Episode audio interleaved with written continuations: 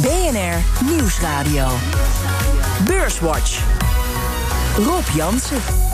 Welkom bij Beurswatch, het beleggingsprogramma op de Nederlandse radio. Met Arend-Jan Kamp van IEX.nl en Loege Schilder van Care is Vermogensbeheer. Welkom. Um, ja, altijd vooraf uh, uh, doe ik een beroep op jullie glazen bol. De AEX is deze week, ondanks de slechte dag gisteren, toch hoger gesloten. En de maand april was prima.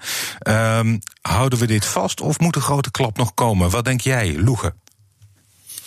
Nou, ik, ik, ik denk niet zozeer dat er een grote klap nog komt. Uh, markten zijn toch behoorlijk afgenomen sinds, uh, als je dat vergelijkt, uh, sinds februari, ondanks het herstel van de laatste tijd. we gaan wel een paar woelige maanden tegemoet. Maar ik denk, ik ben niet zo bang voor een hele grote klap. En Arend Jan, hoe zie jij dat? Nee, ik denk een hele grote klap. Uh, nee, daar ben ik ook niet geneigd uh, aan te denken. Het is wel altijd zo, als er zo'n enorme klap op de beurs is, zoals we hebben gezien in ja, februari, maart, van, van 30 à 40 procent. Ja, als je historisch gaat kijken, komt er altijd nog wel eentje achteraan. En dat is ook waar de hele beurs, denk ik, een beetje mee worstelt op dit moment. Het was de week waarin telecombedrijf KPN de boeken opende. Topman Joost Varwerk houdt vast aan zijn prognose. Wat er in Nederland allemaal gaat gebeuren met de economie, dat is gewoon moeilijk te voorspellen voor ons. En wat dat dan betekent voor onze klanten, is ook moeilijk te voorspellen. Dus daarom zijn wij wel aan de voorzichtige kant. Maar uh, we staan achter onze strategie en het is onze bedoeling om onze outlook uh, die we in januari gaven wel uh, waar te gaan maken. En topman Dave Calhoun van vliegtuigbouwer Boeing is positief over de toekomst. Maar op dit moment. The ramifications are big. For the most part, the industry industry is not interested in taking delivery of airplanes at the moment and or prepaying against contracts that we have in hand. And so as a result, there is this moment in time where everyone is sort of frozen. En het was de week waarin Christine Lagarde, president van de Europese Centrale Bank, nog maar eens de noodklok luidde over de economie. The euro area is facing an economic contraction of a magnitude and speed that are unprecedented in peacetime. Growth scenarios produced by ECB staff suggest that euro area GDP could fall by between 5 and 12% this year. Ja, we hoorden hier ECB-baas Lagarde met in het somberste scenario een krimp van 12% voor de eurozone. Loege, uh, we hoorden jou net over de beurs. Je zegt ja, een hele grote klap verwacht ik niet. Uh, als je nou kijkt naar de economie, uh, waar uh, ga jij dan als vermogensbeheerder vanuit? Van dat hele zwarte scenario? Of waar zit jij? Ja, ik denk Kijk, eh, je, je hoort al tussen de 5 en de 12 procent krimp. En ik denk dat niemand precies weet waar die, waar die klap gaat vallen. Uh, de vraag die misschien wel belangrijker is, is in hoeverre gaat dat de winst van bedrijven beïnvloeden? Hm. Dus, dus als het niet te lang duurt, uh, dan, dan slaagt de overheid er hoogstwaarschijnlijk in om de bedrijven overeind te houden. En als, het dan, als we dan weer open gaan, dan kunnen de bedrijven ook weer herstellen en winst weer genereren. Ja, ja beleggers die lijken eigenlijk al een beetje voorbij die crisis te, uh, te kijken. In hoeverre is dat uh, terecht, denk jij, Arend Jan? Nou, daar zit ik zelf ook wel een beetje met verbazing naar te kijken, uh, Rob. Ja. Ik had absoluut niet verwacht dat, dat, dat, dat het zo snel zou gaan. Het is net wat Loeg ook zegt. Uiteindelijk beleggen is eigenlijk maar een heel dom ding. Je prijst winsten, winsten van bedrijven in. Ja, en of die, of die winst, uh, of het nou echt volledig de, de winstval is ingeprijsd, dat betwijfel ik. Het is heel normaal dat in een recessie dat de winsten 50, 60 procent naar beneden gaan. Nou, dat is nu nog lang niet door de analisten afgegeven, dat, dat soort percentages. Ik verwacht daar echt nog wel wat meer in. Hm. Ja, aan de andere kant, dit, dit is zo uniek. Het gaat inderdaad zo snel. Het, het bedoel, drie maanden geleden wisten we nog nergens van. En, en, waar staan we nu wel niet? Dus het kan ook maar zo, zo zijn dat het, uh, ja, dat het wel terecht blijkt. En dat, dat, dat, de beurzen gewoon weer gaan herstellen. En dat dit achteraf allemaal weer heel erg logisch is. Ja. Op dit moment. Uh, maar ik moet eerlijk zeggen, eigenlijk kijk ik altijd met verbazing naar de beurs wat hij aan het doen is. Dus voor mij is er eigenlijk niet zoveel aan de hand wat dat betreft. Nee. Um, Loege, um, een echte bazooka, uh, een uitbreiding van het opkoopprogramma uh, door de ECB, dat zat er uh, niet in. Wel wat leenvoorwaarden voor banken versoepeld. Had ze dat wel moeten doen, zo'n bazooka, denk jij? Nou, ik denk dat er al heel veel geld beschikbaar is gesteld. Um, dat heeft helemaal nog niet volledig zijn, zijn weg naar de markten gevonden. Zeker niet waar het gaat om de verstrekking vanuit banken. Hm. dus ja, ik, ik, ik vond, vond dit op zich prima. Ja, ja. Um, laten we even kijken naar uh, Amerika. Um, tegenwoordig uh, vaste prik. Elke week in Beurswatch kijken we ook even naar de jobless claims. De mensen die een uitkering aanvragen. Dat is nu in Amerika. Uh, zijn dat, hebben meer dan 30 miljoen mensen een uitkering aangevraagd in de afgelopen vijf, zes weken. Nou, het officiële werkloosheidscijfer dat komt volgende week vrijdag. Maar ik zie nu al schattingen voorbij komen van 20 procent. Um, Loegen, moeten we daar inderdaad rekening mee houden? Ja, dat, dat, dat, dat zou natuurlijk zomaar kunnen. Hè. Er zijn 30 miljoen mensen die een uh, uitkering hebben aangevraagd. Hm. Dus dat gaat om enorme getallen. Hm. En, maar goed, ik denk dat het hier misschien ook, ook vooral gaat om ja, hoe, lang, hoe lang duurt het? Hè? Ja. Dus wanneer gaat die economie weer stapsgewijs open? En, en krijgen die mensen dan weer, ook weer snel een baan? Of duurt dit een half jaar en uh, uh, gaan we toch heel veel persoonlijke faillissementen aanlopen? Ja. Um, ja, dat roept eigenlijk de vraag op van ja, in hoeverre zal deze crisis blijvende schade uh, veroorzaken? Wat zijn jouw gedachten erover, Arend Jan? Ben je daar bang voor? Of denk je... Blij, ja, natuurlijk. Blijven, blijvende schade, maar blijvende kansen.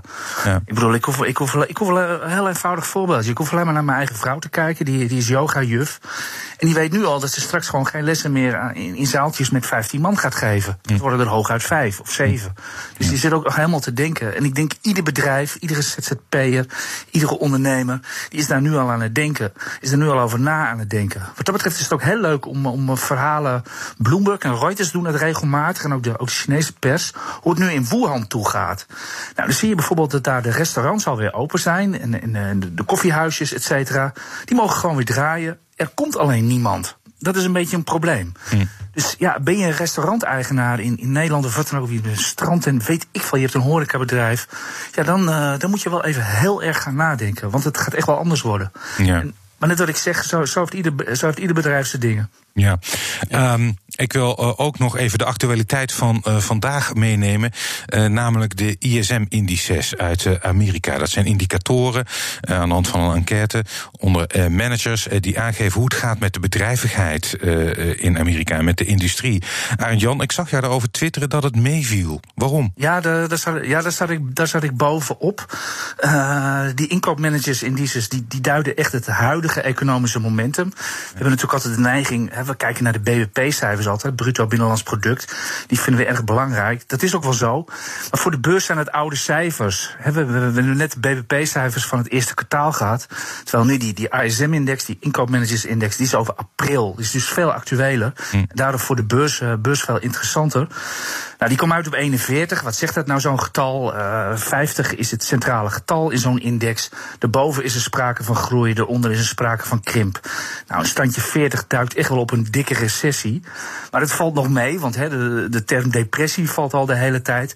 Maar het is de industrie. En maandag of dinsdag, weet ik even niet zo snel, komt dan ook nog de dienstensector uit. Ja, en die krijgen natuurlijk vooral klappen, deze crisis. We zagen al eerder in Europa de eerste schattingen van die cijfers. Ja, die zijn echt dramatisch. Dat echt de hele dienstensector, ja, die ligt gewoon op zijn gat. En uh, daar is het even wachten op volgende week. Ja. Lou, hoe kijk jij naar de cijfers, uh, die ISM-cijfers vandaag? Nou, in, in Europa zag je inderdaad ook al dat die productie redelijk doorging. Uh, dus je ziet in deze, in deze crisis vooral dat de bedrijven die heel veel last hebben van de quarantainemaatregelen, en Jan noemde het net al, de restaurants, de, de, de horeca, de, de, het reizen. Ja, dat zijn de sectoren die heel veel last hebben. Nou, die zitten meer in de, in, in de dienstenkant. Uh, maar de andere kant is dat die ook op de beurs niet zo zwaar wegen. Hm. Dus de, de, de, inmiddels die top 5, uh, eh, Facebook, Amazon, Apple, Microsoft, Google, ja, die wegen 20% in de SP 500. Hm. En dat zijn allemaal bedrijven met een virtuele dienst. Uh, ook allemaal deze week met cijfers gekomen. Maar dat, ja, die, die laveren toch redelijk goed door die, door die crisis en hebben niet zoveel last van die maatregelen. Ja. En, en de, de KLM. Misschien, houden, misschien houden die, die vijf wel de hele economie drijvende. In ieder geval de beurs. Met, met, met hun, netwerk, met hun netwerken en uh, noem alles maar op. Ja.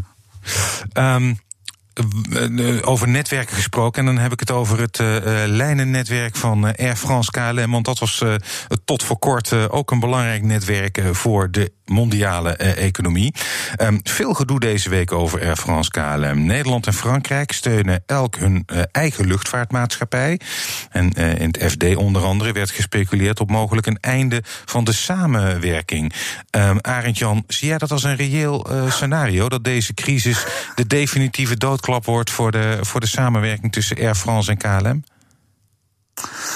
Dat, dat zou zomaar kunnen. Dat, dat weet ik echt niet. Dat hele politieke spel uh, bij, de, bij het aandeel. Ja, ik, ik kies dan zelf als belegger, uh, kies ik dan zelf het hazenpad. Daar wil ik gewoon helemaal niks mee te maken hebben. Met zo'n met zo'n aandeel in Frans KLM wil ik eigenlijk ook helemaal niks te maken hebben. Mm -hmm. Dus ik, ik moet eerlijk zeggen, ik ben er helemaal niet zo mee bezig. Ik vind, ik vind het meer een, meer een onderwerp voor, uh, voor inderdaad voor, voor politieke redacties, et cetera. En, en economie, et cetera. Zeg je, daarmee ook, zeg je daarmee ook dat bedrijven die veel een, uh, gereguleerd zijn of een, nauwe band hebben met de politiek, dat je die daarom niet minder, uh, dat je die daarom minder interessant vindt?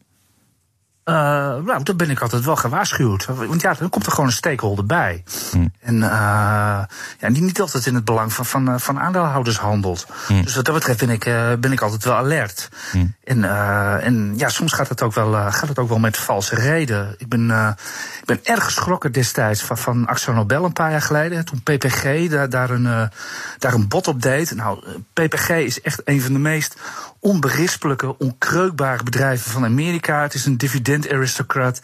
En het werd door onze politici, et cetera, onze media, werden dat als haaien en graaiers afge, afgeschilderd. Ik vond, het, ik vond het echt beneden alle pijl. Vrij schrikbarend. Ja, moet je nagaan. Daar is dus een... als je, vooral als je dan uiteindelijk ziet dat de helft van, van, van Axo Nobel uh, is verkocht aan durfkapitaal. Hm. En, uh, in plaats van dat die mensen nu een hele mooie, uh, mooie nieuwe baas hadden gehad. Maar goed, dat is een, dat is een oude koe. Dat hm. Maar in ieder geval, ik ben, ik ben altijd alert bij, als de politiek komt kijken bij, bij bepaalde bedrijven. En, zeker bij Frans KLM. Ja, ik, ik, ik, vind het een, ik vind het een slecht huwelijk tussen die twee. Het probleem is dat ze allebei een partner moeten hebben. Want ze zijn allebei in hun eentje te klein. Maar of, ja, of deze bedrijven nou geschikt zijn om met elkaar uh, te gaan. Het is natuurlijk al 15 jaar een uh, vechthuwelijk. Ja, hoe zie jij dat, Loege? Mee eens?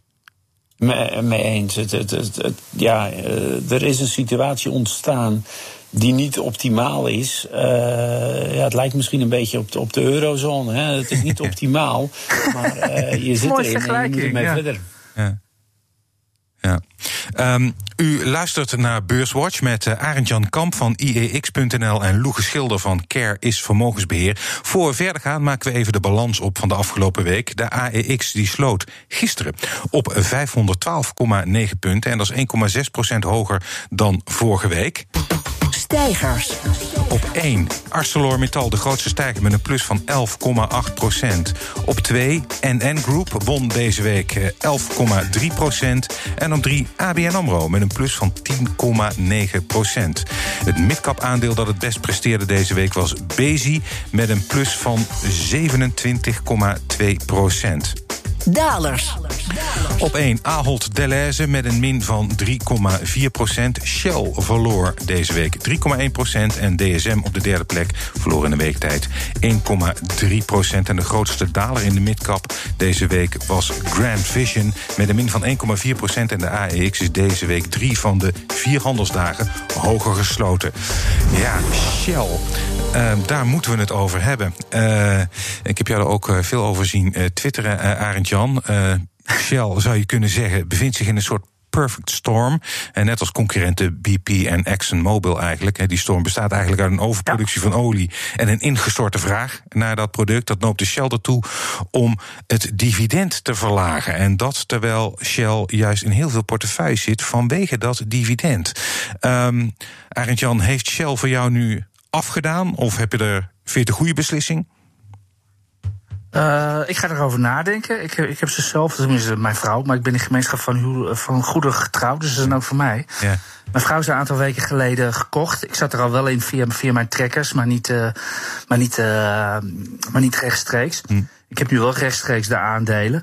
Hm. En mijn worst case scenario, of dat van mijn vrouw eigenlijk was... nou, we willen ze wel hebben. We gaan ervan uit dat, dat Shell maximale dividend gaat, uh, gaat halveren. Hm. Nou, dat is dus niet gebeurd. Het is met twee derde verlaagd. Dus mijn beleggingspropositie, uh, die moet ik opnieuw gaan maken. We gaan, we gaan er opnieuw naar kijken. Ja. En uh, dus, dus, we gaan volledig opnieuw kijken naar, naar dit aandeel. Alles wat we tot nu toe weten en hebben besloten, et cetera, dat vergeten we even. We gaan er dit weekend even volledig opnieuw naar kijken. En uh, dan hou ik alles zo mogelijk. Misschien dat we een ander aandeel gaan zoeken. Misschien dat we erin blijven zitten. In ieder geval gaan we er weer volledig opnieuw naar kijken, omdat mijn scenario niet, niet meer klopt. Ja. Dus uh, ja, en verder, uh, ja, het is, het, is echt wel een, wel een breuk met de historie. Inderdaad, voor het eerst sinds 90 jaar. Maar wat mij vooral opviel was een, was een quote van, uh, van Ben van Beurden, de CEO van uh, Shell. Die zei: uh, Ja, het is niet normaal om geld te gaan lenen om dividend te betalen. Nou, dit, dit is echt een breuk van het, van, het, van, de, van de board, van het bestuur van het bedrijf met het verleden. Want in het verleden hebben ze dat verschillende keren wel gedaan. Hm. Om even een kwartaal of twee kwartalen te overbruggen, leende Shell geld om toch dat dividend te kunnen betalen. Hm. Zodat ze zeg maar maar al hun aandeelhouders binnenboord hielden en tevreden hielden. Ja, hoe dat nu gaat uitpakken, ik heb geen idee. Ik zie wel vandaag een hele regen aan koersdoelverlagingen binnenkomen van de, van de grootbanken op, op Citigroup na hield namelijk niemand hier rekening mee. Shell, nou, zoals gezegd, Shell heeft zo'n onberispelijk trekrecord hierin. Niemand hield hier rekening mee. Ik vraag me ook echt af of bijvoorbeeld het Noorse oliefonds in Saoedi-Arabië. Die hebben afgelopen maand bijgekocht. Flinke plukken aandelen. Mm. Ik vraag me echt af of zij dit ook al wisten. Mm. Nou, in dat geval is het inderdaad alle hulde voor het bestuur. Want dan is het gelijkheid van uh, informatie voor iedereen. Ja. Loege, um, uh, wat, wat dacht jij toen je hoorde van Shell dat het dividend er even aanging? Of althans voor, voor twee derde? Nou ja, ik, ik, ik zat er al een tijdje wel over, ook over na te denken. Omdat je hebt hier in dit geval twee dingen. Aan de ene kant heb je de belofte aan beleggers en het dividendtrekrecord. En aan de andere kant heb je het management van het bedrijf. En je gaf al terecht aan, Shell zit in die perfect storm. Die olieprijs die, die staat zwaar onder druk. Um, de, de vraag, de, olieproductieverlaging moet nog doorkomen, maar de vraag schijnt nog harder gedaald te zijn. Dus het kan ook zomaar dat die, dat, die, dat, dat, dat, dat die olieprijs nog een tijdje verder zakt. Ja, en dan moet je wel als bedrijf je maatregelen nemen en, en gewoon zo, kiezen voor de zekerheid. Dus ik vind het als manager van een bedrijf. Een, een, kan ik prima de beslissing uh, begrijpen. Uh, ja, het management naar de aandeelhouders, dat is natuurlijk hartstikke lastig. Want het had die reputatie. En, en nou ja, we zien hoe aandeelhouders erop reageren. Ja. Um, uh, ook een sterke reactie van aandeelhouders deze week, uh, of beleggers moet ik zeggen, um, in Bezi. In een week tijd 27% ruim gestegen. Het bedrijf maakt machines voor chipfabrikanten. En ze lijken geen last te hebben van de crisis. Omzet 12% gestegen, orders, procent, orders ook fors in de lift. Um, Arend Jan, um, is dat iets wat je hebt overwogen? Zie je dat als een must-have voor beleggers? uh, nou, BC is een heel ander aandeel dan, uh, dan Shell. Dus wat dat betreft mag ja, ik bedoel het ook niet als vergelijking niet, Shell. Nee. Niet, niet één op één, één vergelijken. Maar wat ze beide gemeen hebben, is dat, dat het hele sterke bedrijven zijn met een buitengewoon goed management en trackrecord. Dus BC heeft wel het nadeel dat alles valt of staat met, met de oprichter Richard, groot aandeelhouder en directeur Richard Blikman. Hm. Die, is, uh, die loopt al decennia in dit uh, wereldje rond. Die, die, die, weet alles, is buitengewoon slim. En die, die bestuurt dat bedrijf op buitengewoon kundige, kundige wijze. Ik denk dat, dat hij nog het grootste risico is binnen het bedrijf. Als hij weggaat, hoe, hoe dat verder moet met dat bedrijf, wat echt super, super cyclisch is. En Richard kan er heel goed mee omgaan. En dat blijkt ook wel weer uit de cijfers. Het was een paar weken geleden, toen zat ik bij jou, jouw collega Thomas van Zijl, zat ik in BNR Zaken doen. En daar was Richard Blikman te gaan. En dat was een week of drie geleden. Mijn eerste intuïtieve reactie was ook van... oh, er zijn de cijfers vast wel goed. Ja, ja. Ik bedoel, als je, als je bedrijven uh, gewoon in deze tijd gewoon niet lekker draait... En, en, weet ik wat, dan heb je echt geen zin om in een radio-uitzending van twee uur te gaan zitten. Hm. Dus, uh, nou ja, dat bleek goed gegokt in ieder geval. Ik zou er geen indicator van willen maken, hoor. Maar in dit geval pakt het goed uit. Um, Loegen, uh, voor de uitzending hebben we uh, contact uiteraard met elkaar. Ehm, je had het over Gilead, daar wilde je het over hebben. zij maken farmaceutisch bedrijf, Amerikaans concern. aanvankelijk leek hun middel Remdesivir goed te werken tegen COVID-19. Dat werd later tegengesproken door Chinese onderzoekers, maar nu denken de Amerikanen dat het toch werkt. Als dat laatste waar is. Um, dan zitten we misschien wel, hebben we misschien wel een einde aan de coronacrisis, Loegen. Nou ja, dat was, dat was eigenlijk precies de reden waarom ik het wilde, wilde aangeven. Hè. Dus, dus er zijn natuurlijk heel veel cijfers maar, uh, uh, uitgebracht. Maar alles valt en staat met hoe die coronacrisis zich verder ontwikkelt. Hm. En een van de oplossingen, of een van de bouwstenen om, om naar de oplossing toe te gaan, is zo'n zo'n medicijn. Nou, uh, van dit medicijn worden nu de eerste testresultaten aangegeven. Woensdag kwamen ze met, een, uh, met wat onderzoeksdata dat uh, het, de, de, meerderheid van mensen die een vijfdaagse behandeling had gehad, uit het ziekenhuis was ontslagen. En binnen enkele uren al significante verbetering had. Ja, ik denk dat het voor beleggers belangrijk is om, om te blijven volgen hoe zich dat ontwikkelt. Uh, want dat kan heel veel inzicht geven in de, in de vooruitgang in die coronacrisis. Ja, maar uh, uh, misschien daarom ook wel nog een beetje speculatief? Een aandeel Gilead? Zeker. zeker, maar ik denk ook dat het, dat het vooral is om, om te kijken van hoe ontwikkelt zich dat. En ja, wat, wat betekent dat voor de economie? wat ik straks al zei, dus als het, als het als deze, als deze lockdown relatief kort duurt, hm. ja, dan komen de meeste bedrijven er wel door. Als die lang duurt, dan wordt het veel lastiger. En, en nou ja, de ene oplossing is een vaccin, de andere is een medicijn. En de derde is de anderhalve meter samenleving. Maar ze moeten alle drie moeten ze, de, uh, moeten ze samen gaan. Ja, we zijn alweer bijna aan het uh, eind van de uitzending. En dat betekent dat jullie een tip mogen geven voor de luisteraar. Um, Arend Jan, uh, ik heb begrepen de beste, dat jij op de beste, tip is al, de beste tip is al gegeven, Rob, als ik je mag onderbreken. Nou ja, je, je, hebt ook een, een, een soort Twitter-prijsvraag uit doen gaan. Um, met, daar, daar hebben je volgers uitgebreid je van advies voorzien. Wat heb je daaruit gekozen dan?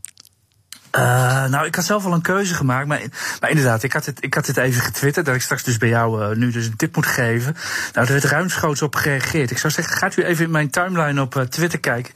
Ik sta gewoon met mijn eigen naam erop. Er zitten echt wel, zitten echt wel goede ideeën bij her en der. Ja. Maar wat ik je wou zeggen, Rob, de, ja. de beste tip komt nog van een Elon Musk.